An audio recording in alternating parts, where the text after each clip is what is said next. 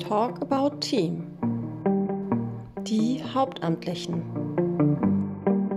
Herzlich willkommen zu einer neuen Folge von Talk About Team. Heute mit der Referentin für Freiwilligendienste, Henrike Johansen.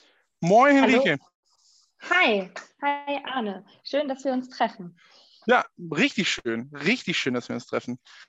Und was ich richtig gut finde als Einstieg ist erstmal die Frage, was steht denn vor dir? Tee oder Kaffee? Jetzt gerade tatsächlich äh, Wasser, aber ich bin äh, eine sehr große Kaffeetrinkerin und wenn man jetzt hinter mich gucken würde, würde hier das Herzstück meiner Küche stehen, nämlich meine wundervolle Siebträger-Kaffeemaschine. Wow, okay. Milch und Zucker oder schwarz? Äh, Milch, kein Zucker. Am liebsten geschäumt und äh, so Cappuccino-Style. Oh, mega, mega gut. Mhm. Mhm. Damit nicht nur ich weiß, wer mir gegenüber sitzt, sondern auch unsere HörerInnen wissen, wer da sitzt, kannst du mir mal alles Wichtige verraten von Name, Alter, Wohnort, was du so machst. Hau mal raus. Mhm, ja, hi. Ähm, ich bin Henrike Johansen. Ich bin äh, 30 Jahre jung und ich wohne in der Nähe von Preetz und äh, zwar auf einem wunderschönen Bauernhof. Hier bin ich auch aufgewachsen, ähm, bin dann zum Studium, zum äh, Lehramtsstudium weggezogen und jetzt nach äh, knapp elf Jahren wieder zurück. Mit meinem Mann wohne ich hier ähm, ich bin seit drei Jahren verheiratet und wir haben ja eine ganz schöne neue Wohnung. Und ähm, ja, ich habe es eben schon kurz gesagt, ich bin eigentlich Lehrerin und bin jetzt aber seit Juni keine Lehrerin mehr, zumindest nicht mehr im aktiven Schuldienst, und, äh, sondern jetzt beim Landesjugendwerk gelandet. Mega. Wie kam du denn zum Jugendwerk?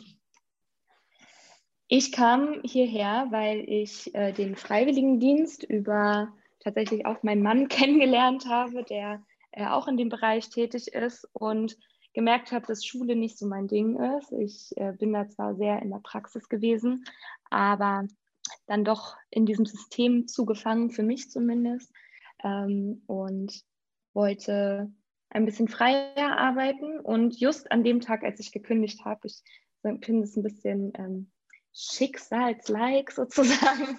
Just an dem Tag, als ich gekündigt habe, ist die Ausschreibung vom Jugendwerk gekommen.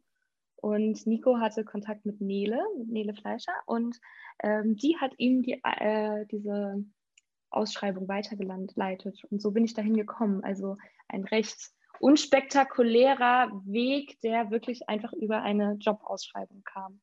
Mega. Und jetzt bist du hier seit wann? Seit 1. Juli? 8. 1.8. Seit einem Monat, ja. genau einen Monat ja. im genau Jugendwerk. Mega. Genau. Und wir haben heute den Ehrentag fast schon gemeinsam hier den Podcast zu machen. Mhm. Ähm, dann ist die Frage, was sich mit dem Jugendwerk verbindet, ja noch gar nicht so gravierend, schätze ich. Nee, tatsächlich noch nicht, aber so äh, die Freiwilligendienstarbeit, die kenne ich schon, weil ich selber als Honorarkraft schon gearbeitet habe. Okay. Ähm, also bei anderen Trägern ist es ähm, ja auch genauso mhm. äh, wie bei euch, dass man noch Leute dazu hat, äh, dazu holt, die das Seminar mit begleiten. Und das durfte ich schon zweimal mitmachen, einmal in Präsenz und einmal online während der Corona-Zeit. Und ähm, ja, dadurch kenne ich die Arbeit zumindest schon. Ne? Und das ist so für mich so die Verbindung zum Freiwilligendienst zumindest. Die ist auf jeden Fall schon da. Sehr gut. Ja, zum Thema Seminare kommen wir gleich auf jeden Fall. Du kannst uns mal verraten, mhm. was für deine Studienfächer waren. Welche Fächer hast, wolltest du denn unterrichten ursprünglich? Also studiert habe ich Deutsch und darstellendes Spiel. Ähm, das ist eine Form von Theaterpädagogik. Manche kennen das vielleicht aus der Schule. Da wird es immer mal unterrichtet. Ähm, und dann habe ich im Master noch Mathe obendrauf gemacht und habe im Referendariat dann Deutsch und Mathe gelernt.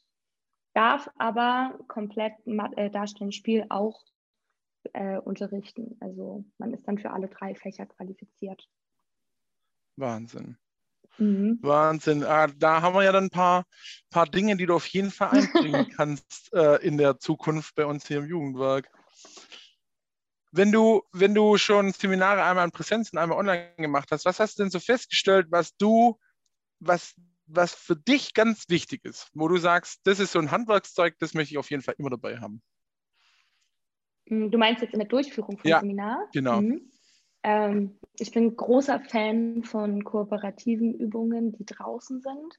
Und da ist so ein, eine Sache, die ich glaube ich auf keinem Seminar missen möchte, ähm, so, eine, so eine kleine Puppe sozusagen, also oder so ein Stofftier. Ich nenne das immer Chuck the Chicken. Ähm, es ist ganz egal, was das für ein Tier ist. Es ist auf jeden Fall Chuck the Chicken. Ähm, das habe ich ja kennengelernt in anderen äh, Seminarkontexten und das ist super vielseitig einsetzbar als wirklich als Koop, also als kooperative Aufgabe, aber auch als Spiel zwischendurch zur Auflockerung, äh, für Reflexionsmethoden, für Feedbackmethoden. Das ist einfach so ein Tier, was dann die Gruppe irgendwie so äh, stetig begleitet und das finde ich eine total schöne Sache. Ähm, das mag ich bei Seminaren sehr, wenn sich so ein ähm, so eine Methode oder so ein, so ein Equipment sozusagen durch das ganze Seminar zieht und äh, die Teilnehmenden immer wieder abholt und immer wieder äh, mit dieser Sache, mit diesem Tier oder was es dann auch immer ist, in Verbindung bringt. Also ist Chuck the Chicken ein momentan noch fiktiver Gegenstand? Ja, für das nächste Seminar ähm, habe ich noch keine äh, noch nichts Aktuelles. Also so, ne? Manchmal ist das so ein kleines Schweinchen, manchmal kann man aber auch äh, was basteln, einfach so ein, irgendwas, was halt, es muss ein bisschen fliegen können, aber darf nicht dann sofort kaputt gehen. Das ist immer so das Wichtigste daran, an diesem okay. Chuck the Chicken. also nichts aus Porzellan. Nee, bitte nicht. Mega. Chuck the Chicken, das mag ich mir auf jeden Fall. Richtig geil.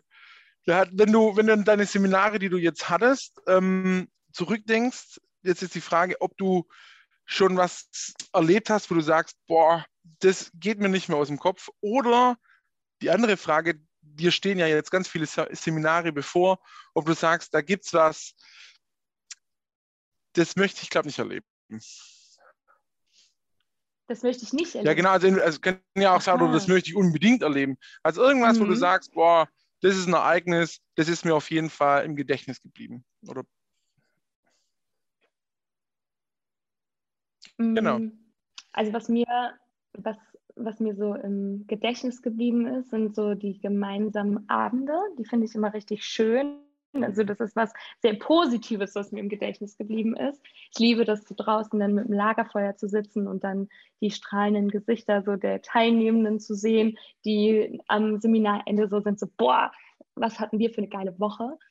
Und ähm, ja, vielleicht was, was ich nicht so gerne erleben möchte, ist so ein, ähm, so ein Alkohol- Exzess sozusagen. Da habe ich sehr großen Respekt vor, als, äh, als Zuständige für das Seminar ähm, ja, mit konfrontiert zu sein, dass da Teilnehmende eben nicht die ihre Grenze kennen und ich dann nachher so konsequent sein muss, sie nach Hause zu schicken. So, das wäre, glaube ich, so mein, ja, was heißt mein größter Horror, aber das wäre so mein Gefühl, so, oh, bitte, bitte nicht.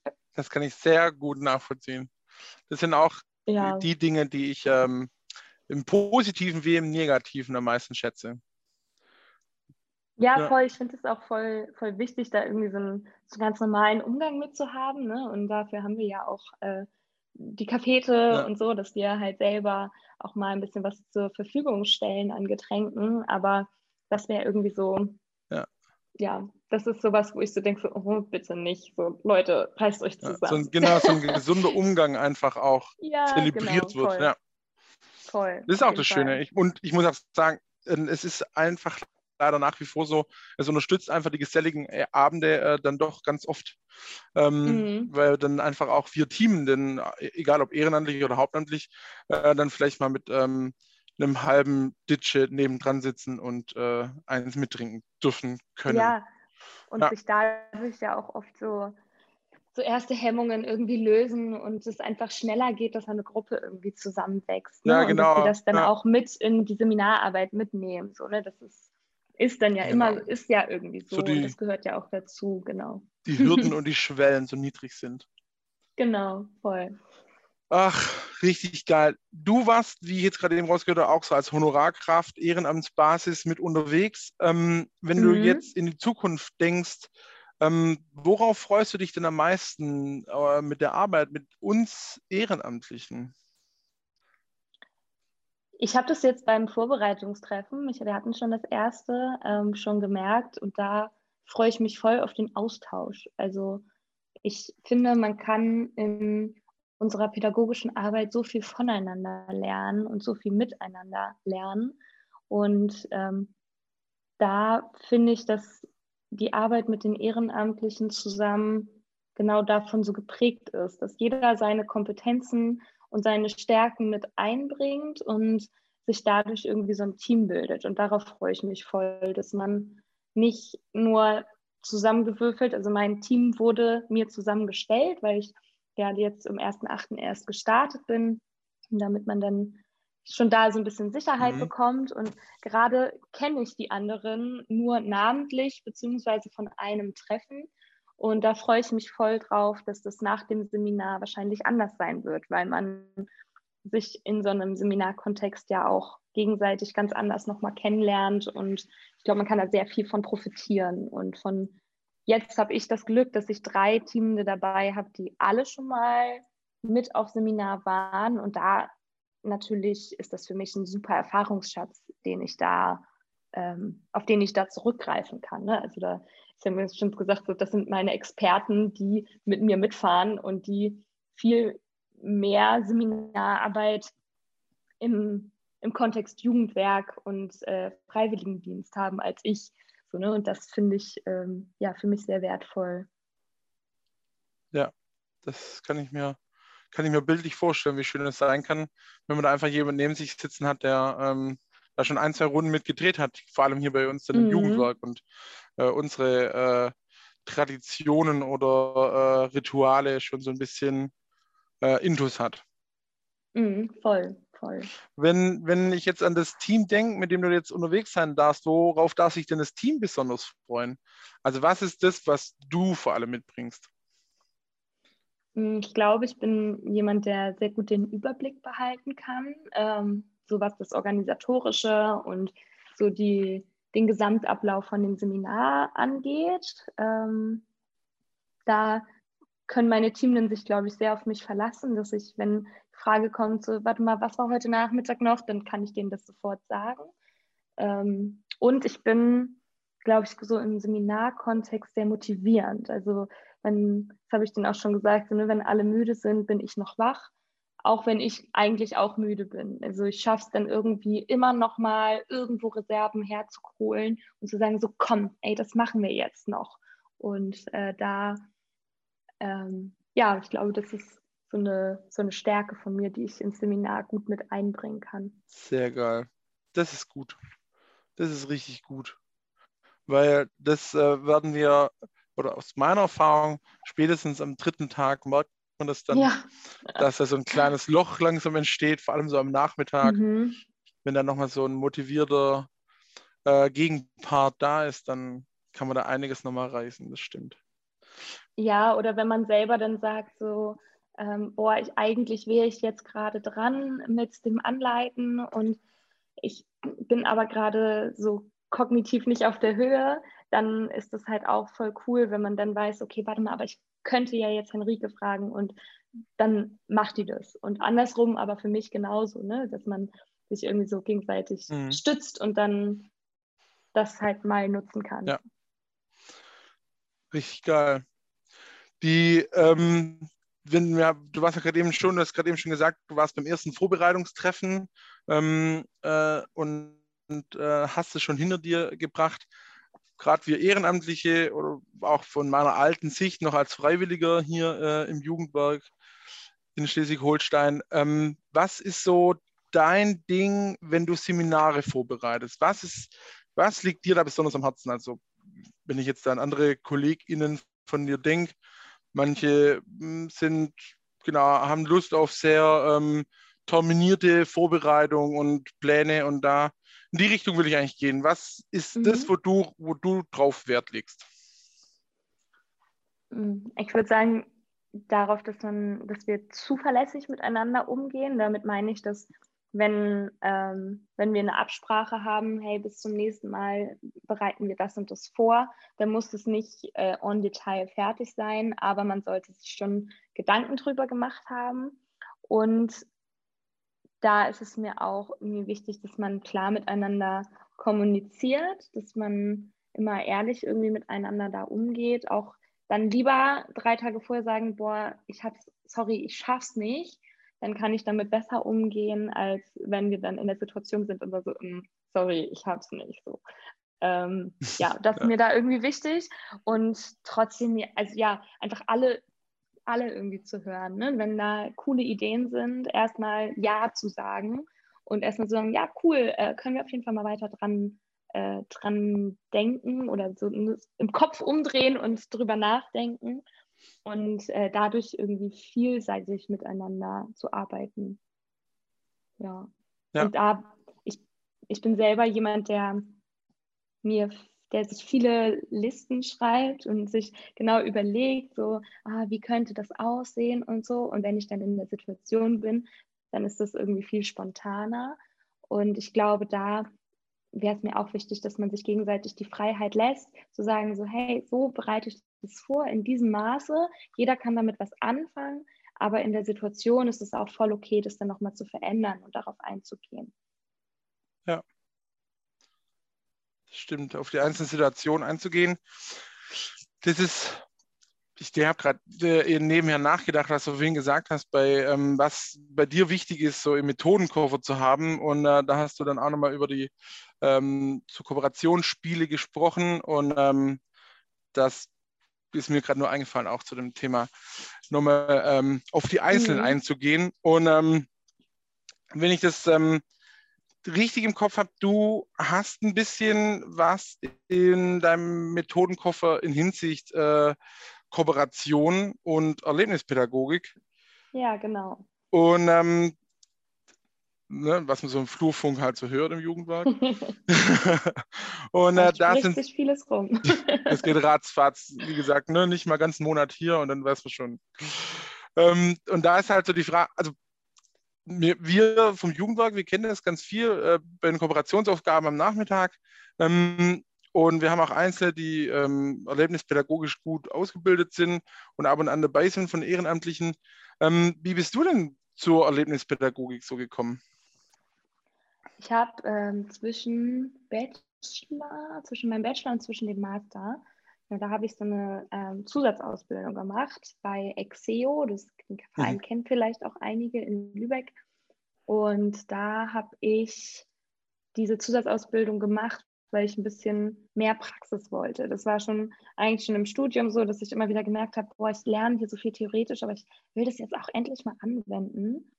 Und da hat mir eine Freundin das empfohlen tatsächlich. Die hatte das mitgekriegt, dass ich äh, ein bisschen unzufrieden gerade im Studium bin und ein bisschen raus will. Und äh, das ist dann ja jetzt auch gar nicht so weit weg von der Heimat. Und da hat sie mir das empfohlen, ja. Und da bin ich darauf gekommen, da ein bisschen zu arbeiten und durfte eineinhalb Jahre habe ich da dann Klassenfahrten, Tagesaktionen, Team-Events, also auch mit Erwachsenen ähm, Seminare durchgeführt oder so dann Tagesseminare hauptsächlich. Genau. Aber anderthalb Jahre ist auch schon eine ganz schön lange Zeit. Also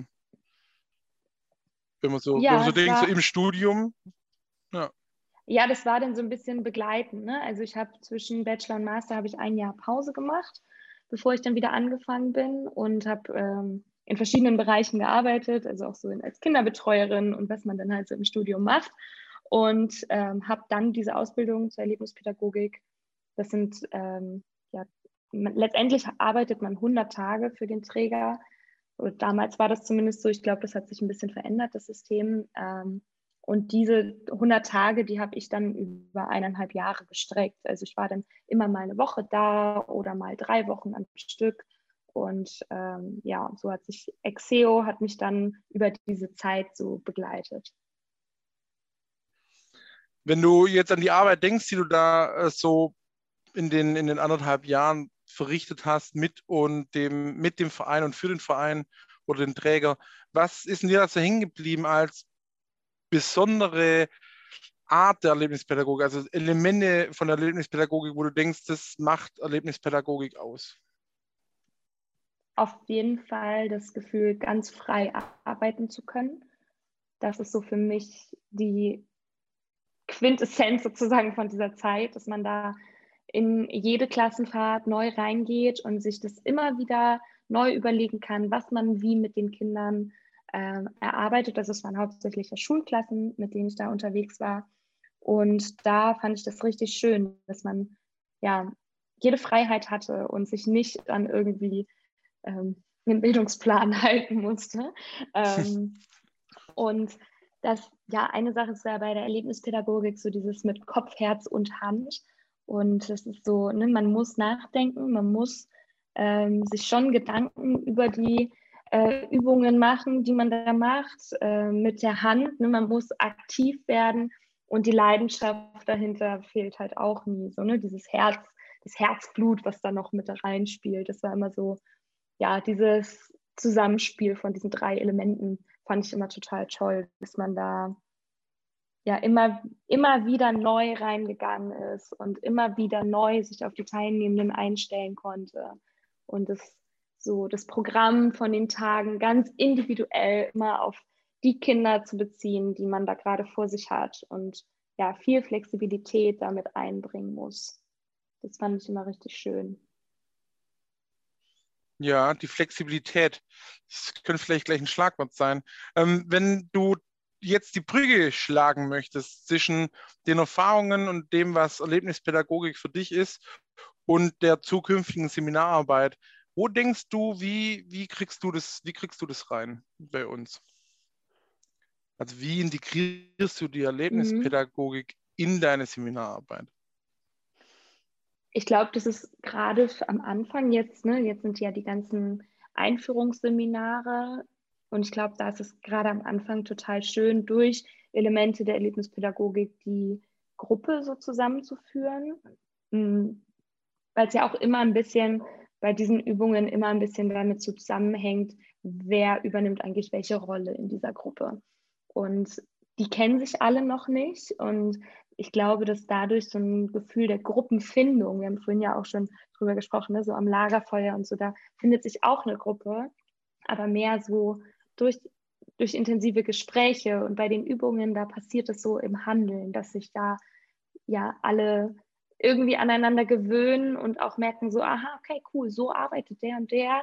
Ähm, das wäre auch was für mich, da kann ich mir vielleicht was mhm. abgucken mhm. oder da kann ich so meine, meine Individualität noch mit einbringen. Und dann aber auch im Seminarkontext, so, wenn wir, wenn es wirklich um Themen geht, ist es, glaube ich, auch voll cool, da zum Beispiel bei Kommunikation, ne? wenn, da habe ich mich, ja, beschäftigt man sich ja in der Seminarplanung auch mit so, okay, wie bringen wir das Thema Kommunikation in den Einsatzstellen einfach äh, eigentlich ein? Und das mit einer praktischen Übung zu machen aus der Erlebnispädagogik, ähm, ist, glaube ich, total wertvoll, da ja die Teilnehmenden in, immer in die Handlung kommen lassen. Ne? So immer, immer machen, machen. Nicht so viel sitzen, sondern machen. Mhm. Und das äh, finde ich, ja, wäre so mein Ziel in der Seminararbeit, die damit einzubringen. Ja. Handlungsfähigkeit leben. Ja, ja genau, ja. sehr schön. ich finde es auch immer richtig bemerkenswert, wenn man dann äh, in so kurzer Zeit so vieles sieht und erkennt und bemerkt. Ja. Und das, ähm, wie du gerade schon gesagt hast, das geht halt ratzfatz, entweder bei so einem gemeinsamen Abend und da entsteht es so langsam oder man hat einfach eine Einheit, eine Kooperationsaufgabe, wo man einfach ihm beim Zugucken schon bemerkt, was da gerade so mhm. geschieht und ähm, das kann einen richtig faszinieren und ähm, für mich als Ehrenamtlicher hier das ist schon mit eins der Punkte, warum man hier gern dabei ist. Wenn man einfach ähm, Prozesse sieht, die, ja. die da. Die man sonst nur aus der Theorie dann kennt. Ja, ne? genau. Ja. genau, voll. Genau, bei mir so als Student der sozialen Arbeit sieht man das ja genauso. Also das, man sitzt ja. da an der Uni und denkt sich an, jetzt mal, würde ich gerne mal was erleben und das kann man hier halt ganz schön. Deswegen, ja. ja.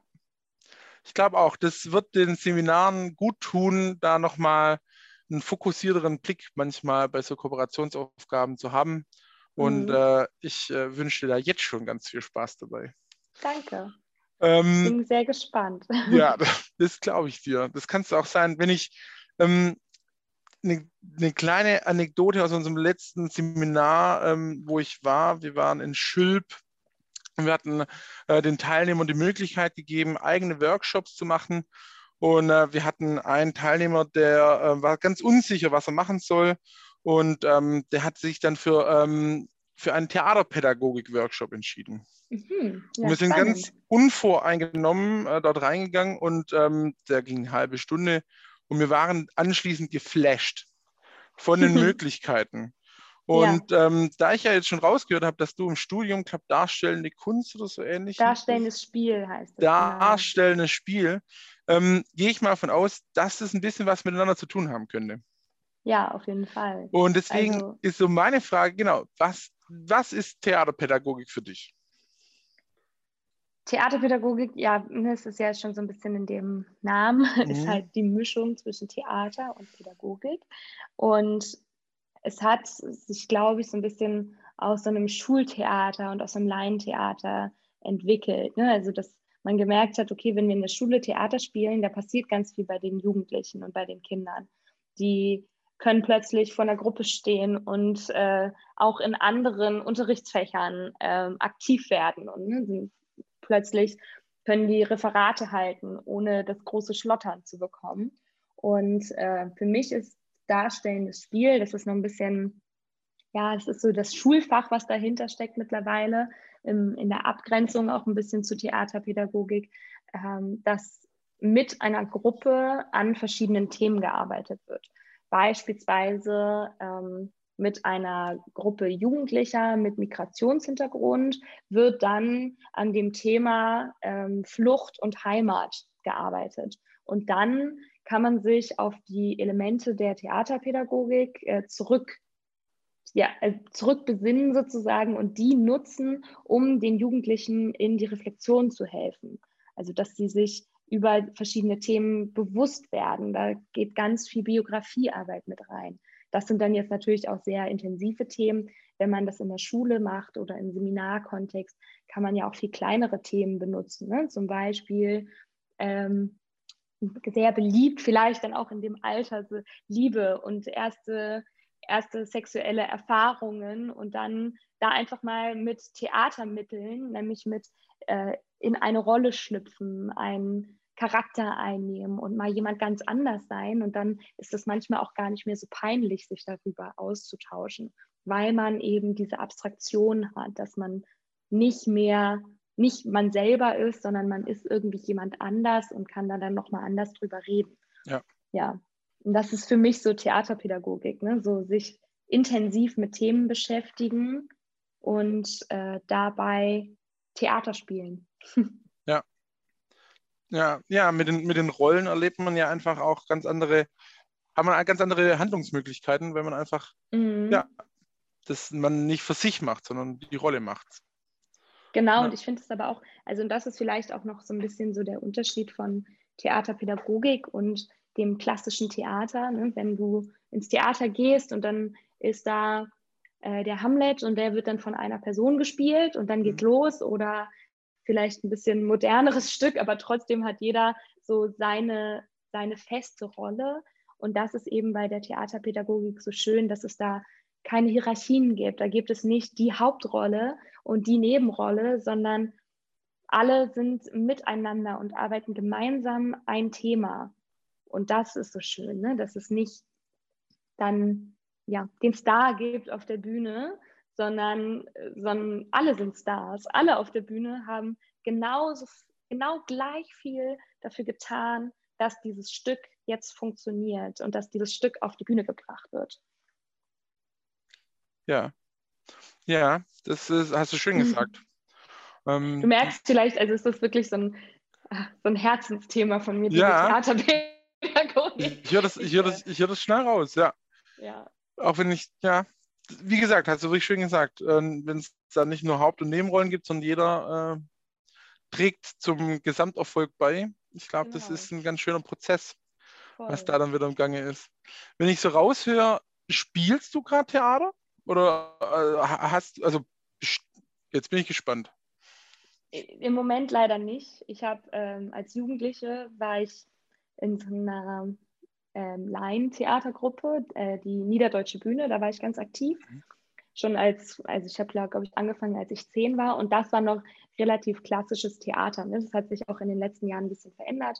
Da habe ich viel im Weihnachtsmärchen mitgespielt, in Preetz. Ähm, da haben wir dann ja immer von Sommer bis Winter jedes Wochenende geprobt und äh, dann Kinder, Kinderstücke auf die Bühne gebracht. Ne? Ronja Räubertochter, Pippi Langstrumpf, alle solche, ne? Räuber Hotzenplotz, also wirklich äh, so, so Klassiker. Aber da habe ich unglaublich viel gelernt, wie man sich auf der Bühne präsentiert, wie man laut spricht und das alles ohne, dass wir wirkliche äh, Sprechtrainings dazu hatten, sondern dass es irgendwie in der Aktion immer so einfach so passiert. Und das fand ich eigentlich ja ganz spannend. Und dann im Studium habe ich dann das darstellende Spiel kennengelernt, was für mich am Anfang auch eine Schwierigkeit war, dass so, dass das jetzt so ganz anders ist für mich. Und mittlerweile finde ich das halt total schön, so beide Facetten kennengelernt zu haben und Elemente von beidem auch, ja, für mich so fürs Theater so nutzen zu können. Ne? Und ähm, ja, im Studium habe ich dann war ich selber Spielerin in kleineren Theaterproduktionen, nicht, also halt immer im Rahmen vom Studium tatsächlich und habe auch eigene Stücke dann angeleitet, habe äh, eigene Stücke mitentwickelt und ja, im Moment aber leider nicht so viel. Es wird hoffentlich bald mal wieder mehr oder du kannst es dann auf deinen Seminaren ja. austoben. Genau. da können sich meine Teilnehmenden schon drauf freuen. wie gesagt, wie gesagt, ich will nicht an vorhin denken, ganz unvoreingenommen in den Workshop. Das hat uns wirklich weggeflasht. Also ich würde es auch, ja, auch feiern, wenn da ein paar Elemente äh, ab und zu mal auftauchen. Ja, und es ist einfach auch immer so nachhaltig. Ne? Also es bleibt so ja. im Kopf, wenn man sowas ja, macht. Auf jeden. Fall. Ähm, privat mache ich auch ein bisschen Impro-Theater, wenn ich daran denke, was da mhm. alles so möglich ist in meiner Impro-Theatergruppe. Das ist immer ganz schön, was da so ja. auf einmal entstehen kann. Ja, cool. Es ist jetzt ganz viel schon entstanden in der letzten halben Stunde, die wir hier schon verbracht haben. Wir haben ähm, schon einiges über dich erfahren dürfen. ähm, meiner Meinung nach viel zu wenig. Ähm, das, was mir hauptsächlich hing blieb, ist äh, Chuck the Chicken, äh, wovor ich jetzt schon ein bisschen Angst habe ähm, damit wir aber auf jeden Fall Anknüpfungspunkte für zukünftigere Treffen haben, egal ob zwischen uns oder auch den HörerInnen und dir, mhm. ähm, haben wir immer ein kleines Abschlussspiel. Mhm. Und das Abschluss, ab, ab, Abschlussspiel läuft wie folgt. Äh, ich habe hier ein paar Begriffe und äh, da hast du und auch ich die Möglichkeit, gleich ein bis zwei Worte dazu zu sagen. Mhm. Mehr aber nicht. Okay. Ich versuche es kurz zu fassen. Ja, genau. und wir sind dann mal gespannt, was dabei rauskommt. Ähm, du darfst gerne immer anfangen. Ähm, wir fangen mal an mit äh, dem Wort Seminar. Spaß, Aufregung, Arbeit. Fritz Cola ist es bei mir. Sehr cool. Homeoffice. Anstrengend. Guter Kaffee. Jogginghose. Ah ja. ähm, Kooperation. Hm, vielseitig. Kite. da war doch das Nomen hinten rangehängt. Sehr geil. Bei mir ist es Kommunikation.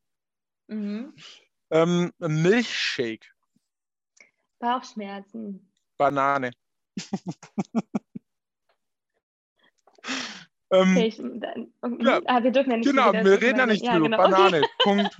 Alles klar, so. okay. Ähm, Schallplatte. Großeltern. Herbert Grönemeyer. Ähm, Nähmaschine. Viel Ärger, coole Ergebnisse. Oma und Hose flicken. Mhm. und äh, ganz zum Schluss Kindheit.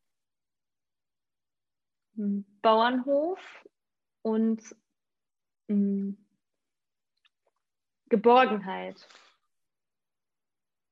Ah, wo ich jetzt Geborgenheit höre, hm, bei mir ist es aber trotzdem Skandinavien. Ja, auch schön. Ja, guck mal, so. Es ist immer spannend, wie unterschiedlich man an diese Begriffe denkt. Ne? Das ist immer ja. ganz cool, finde ich. Ja. Und äh, ich glaube auch, wie ich es gerade eben gesagt habe, ich glaube, das sind Anknüpf Anknüpf Anknüpfungspunkte für das nächste Treffen, denn ja. dieses Treffen hier ist für uns und die Hörer jetzt erstmal vorbei. Vielen lieben Dank, dass du mit uns den äh, Talk About Team äh, Podcast mitgemacht hast. Sehr gerne. Sehr viel erfahren und äh, genau, wir freuen uns auf das nächste Treffen. Ja, vielen Dank auch für deine Fragen und dass ich dabei sein durfte. Immer wieder gerne. Schönen Abend, Henrike. Tschüss. Danke, dir auch. Tschüss.